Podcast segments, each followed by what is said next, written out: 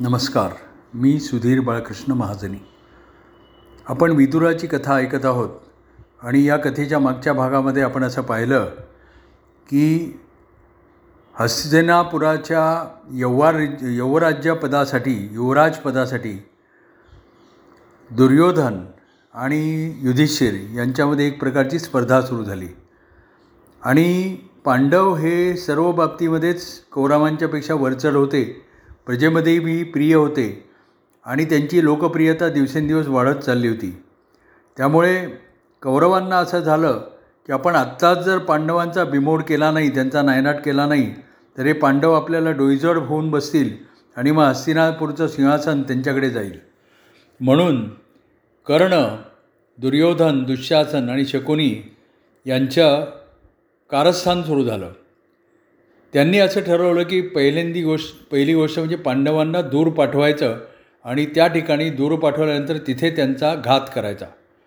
तर आता कुठे पाठवायचं? तर वारणावत नावाचं एक ठिकाण होतं की जे निसर्गरम्य होतं आणि तिथे दरवर्षी देवाचा उत्सव व्हायचा. तर यावर्षी उत्सव होणार होता आणि वारणावत असंही निसा नैसर्गिकदृष्ट्याही अतिशय रम्य ठिकाण होतं. त्यामुळे कौरवांनी काय केलं की आपल्या काही माणसांकरवी काही हेरांकरवी म्हणा किंवा माणसांकरवी पांडवांच्या कानावर हे सतत जाईल अशी व्यवस्था केली की वारणावत हे ठिकाण फार छा छान आहे. तिथे एक उत्सव होणार आहे आणि अगदी निसर्गरम्य असं ते ठिकाण आहे. राहायला चांगलं आहे. वगैरे अशी बातमी म्हणजे अशा प्रकारचं वृत्त किंवा अशी माहिती पांडवांच्या गोटामध्ये पसरेल असं कौरवांनी केलं.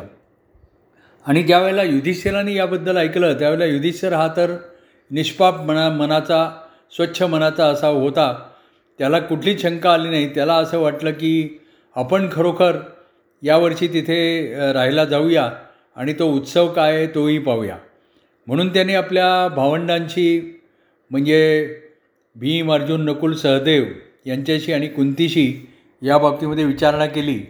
आणि त्यांना पण असं वाटलं की हो आपण जरूर तिथे जायला पाहिजे. तर अशा प्रकारे मग त्यांचं ठरल्यानंतर मग पांडवांच्याकडनंच पहिल्यांदा हा प्रस्ताव आला धृतराष्ट्राकडे की आम्हाला असं वाटतं की आम्ही वारणावतला जावं काही दिवसासाठी. तिथे उत्सवही होणार आहे आणि तिथे तिथल्या निसर्गरम्य वातावरणामध्ये आम्ही कुंतीसह जाऊ म्हणतो असं युधिष्ठिरांनी धृतराष्ट्रापुढे प्रस्ताव मांडला. तर याच्यामध्ये असं झालं की कौरवांनी आधीच थोडीशी कुणकुण धृतराष्ट्रानं दिली ती की पांडवांना यावेळेला तिकडे पाठवावं उत्सवासाठी. आणि पांडवांना तिथल्या वा वारणावताच्या वनश्रीचा निसर्गरम्य ठिकाणाचाही लाभ घेता येईल. त्यामुळे पांडवांचा प्रस्ताव जसा आला तसा धृ धृतराष्ट्राने एकदम मान्य करून टाकला. धृतराष्ट्र म्हणाला की ठीक आहे काहीच हरकत नाही. तुम्ही सर्वजण कुंतीसह जावा. काही दिवस राहा तिथे आणि मग या इकडे परत. तर असं त्यांचं मग ठरलं आणि दुर्योधन दुःशासन वगैरे यांचाच तो कट असल्यामुळे त्यांनी तर त्याला लगेच संमती दिली की हो जाऊन येऊ देत पांडवांना काही दिवस आणि यावर्षी त्यांनी उत्सव ते उत्सवाच्या तिथे ते उपस्थित राहिले तरी काही हरकत नाही. असं एकंदर ठरलं. पण या सगळ्या याच्यामध्ये विदुराला जरा शंका आली. विदुराला हे कळे ना की इतक्या झटकन पांडवांच्या या या प्रस्तावाला कौरवांच्याकडनं सगळ्याच कौरवांच्याकडनं एकदम संमती कशी मिळाली? आणि खरोखर कौरवांना आत्तापर्यंत कौरवांचं असं एकंदर हे होतं की त्यांना कुठून तरी पांडवांना त्रास देणं हेच त्यांना माहिती होतं. त्यामुळे ते पांडवांच्या एवढ्या सुखाचा का विचार करतायत याची जरा विदुराला शंका आली. आणि दरम्यान कौरवांनी तिकडे असं ठरवलं की वारणावतला वारणावतला एक असं शिवभवन नावाचं एक लाक्षागृह निर्माण करायचं.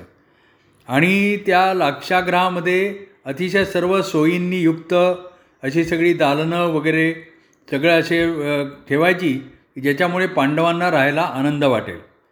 परंतु प्रत्यक्षामध्ये ते लाक्षागृह म्हणजे ते लाखेचं घर असल्यामुळे ते कुठल्याही क्षणी जर पेटवून दिलं तर एकदम त्याच्यामध्ये आग लागून सर्व पांडव भस्मसात होतील अशी त्यांची असं त्यांचं कुटील कारस्थान होतं. तर हे कळलं हे पांडवांना या गोष्टीचा या गोष्टीची अजिबात कल्पना नव्हती. पांडवांची तयारी चालली होती कुंतीसह वारणावताला जायची. त्यांचं सगळं सामान साहित्य वगैरे सगळं एकीकडे तयार होत होतं. आणि ते काही दिवसांसाठी तिथे जाणार होते. अगदी जाण परंतु विदुराला काहीतरी थोडी कुणकुण लागली की याच्यामध्ये काहीतरी असा गैरहेतू दिसतो आहे आणि मग त्याला असंच समजलं की वारणावतामध्ये एक लाक्षाग्रहाची उभारणी होणार आहे. आणि त्याच्यासाठी पुरोचंद नावाचा एक स्थापत्य विशारद त्या कामावर नेमलेला आहे. आणि त्यांनी ते बांधून पूर्णसुद्धा केलेलं आहे लाक्षाग्रह. आणि पांडव आता तिथे जाण्याचीच खोटी आहे. असं ही सगळी बातमी विदुरांनी आपल्या हिरांकडनं काढली. परंतु हे सगळं इतक्या झटपट क ठरलं की पांडवांचा जायचा दिवस उजाडला आणि विदुरांचं आणि पांडवांची काही गाठभेटही होत नव्हती. तर अगदी जायचा रथ सिद्ध झाला युधिष्ठिर आणि सर्व पांडवांचा. कुंतीसह ते जायला निघाले. आणि तेवढ्यामध्ये काय झालं की ज्यावेळेला युधिष्ठिर हा विदुर काकांच्या पाया पडायला म्हणून गेला सर्व पांडवांनी विडू वि ज्यावेळेला युधिष्ठिर आला त्यावेळेला विदुरांनी हळूच त्याच्या कानामध्ये एक गोष्ट सांगितली एक वाक्य सांगितलं की जो बिळामध्ये असतो ना तोच सुरक्षित राहतो. एवढंच वाक्य त्यांनी युधिष्ठिराला सांगितलं. तर युधिष्ठिराला त्याचा काही अर्थ कळेना पण त्याच्या एक लक्षात आलं की ज्या अर्थी विदुर काकांनी आपल्याला हे सांगितलेलं आहे त्या अर्थी त्याचा काहीतरी खोल अर्थ असला पाहिजे आणि तो आपल्याला लवकर कळेलच.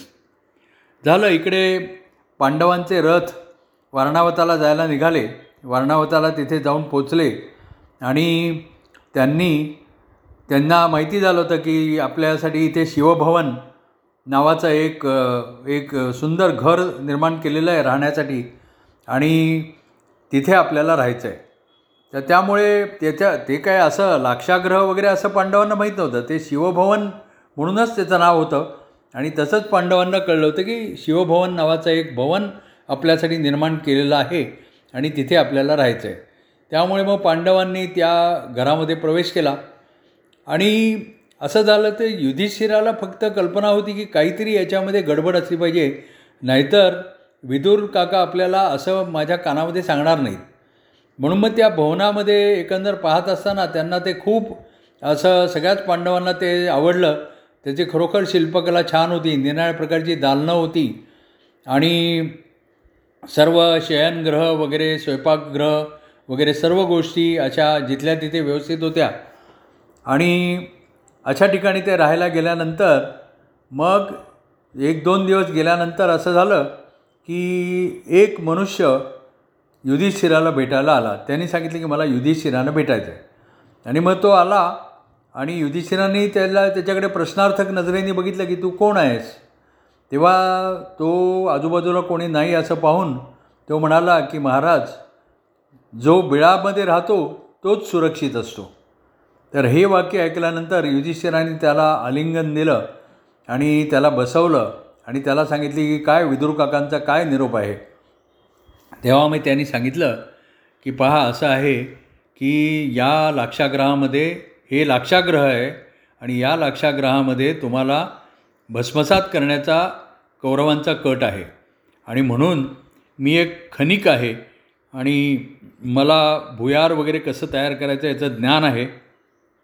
भुयार करताना कुठलाही आवाज होणार नाही अशी मी दक्षता घेईन. फक्त तुम्ही मला परवानगी द्या.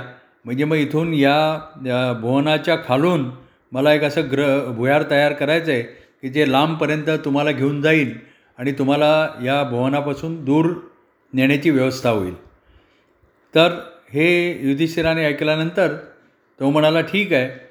तू मग आजपासूनच त्याचं काम सुरू कर. कारण खनिक म्हणाला की आपल्यापुढे आपल्यापुढे फक्त दोन दिवस आहेत आणि याच्यामध्ये आपल्याला हे काम केलं पाहिजे. तर मग खनिकाला युधिष्ठिरांनी परवानगी दिली. त्याच वेळेला इकडे युधिष्ठिरांनी आपल्या भावंडांना आणि आईला म्हणजे कुंती मातेला सांगितलं की असा असा कौरवांचा बेत आहे आणि त्यांनी आपल्याला इथे भस्मसात करण्याची ही योजना केलेली आहे. आणि त्याच्यासाठी हे जे शिवभवन नावाचं जे भवन उभारलेलं आहे ते म्हणजे खरं म्हणजे लाक्षाग्रह आहे आणि ते कुठल्याही क्षणी पेट घेऊ शकतं. आणि म्हणून युधिष्ठिरांनी त्या लाक्षाग्रहाची लाक्षाग्राज म्हणजे त्या भुवनाची भिंत अशी नखानी कोरतडून पाहिली तर त्याच्यामध्ये त्याला असं कापुराचा वास आला. कापूर कापूस या गोष्टी त्याच्यामध्ये आहेत असं त्याला लक्षात आलं. आणि मग त्याच्या एकंदर सर्व प्रकार लक्षात आला. आणि पुरोचनही दरम्यान युधिष्ठिराला भेटून गेला होता. युधिष्ठिराने त्याला काही दाखवलं नाही. तर की आपल्याला काही गोष्टी कळल्या तसं त्याला अजिबात भासू दिलं नाही. आणि मग ते ज्या वेळेला खनिकांनी आपलं काम पूर्ण केलं त्यावेळेला तो दिवस उजाडला आणि त्यावेळेला रात्र झाली. त्याच वेळेला कर्मधर्म संयोगाने असं झालं की एक भिल्लीण होती आणि ती भिल्लीण आपल्या पाच मुलांसह त्या तिथे भिक्षा मागायला म्हणून आलेली आणि पांडवांनी युधिष्ठिराने सांगितलं की हिला इथेच जेवायला वाढा. आणि मग त्यांची असं त्यांची अशी योजना होती की ती इथे जेवेल आणि मग निघून जाईल.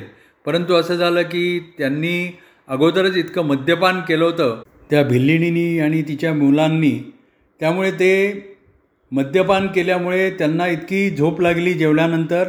ते तिथेच ब त्या लाक्षागृहामध्ये झोपले. पांडवांना त्यांना माहितीही नव्हतं की हे भिल्लीण आणि तिचे पाच पुत्र इथेच झोप झोपलेले आहेत म्हणून.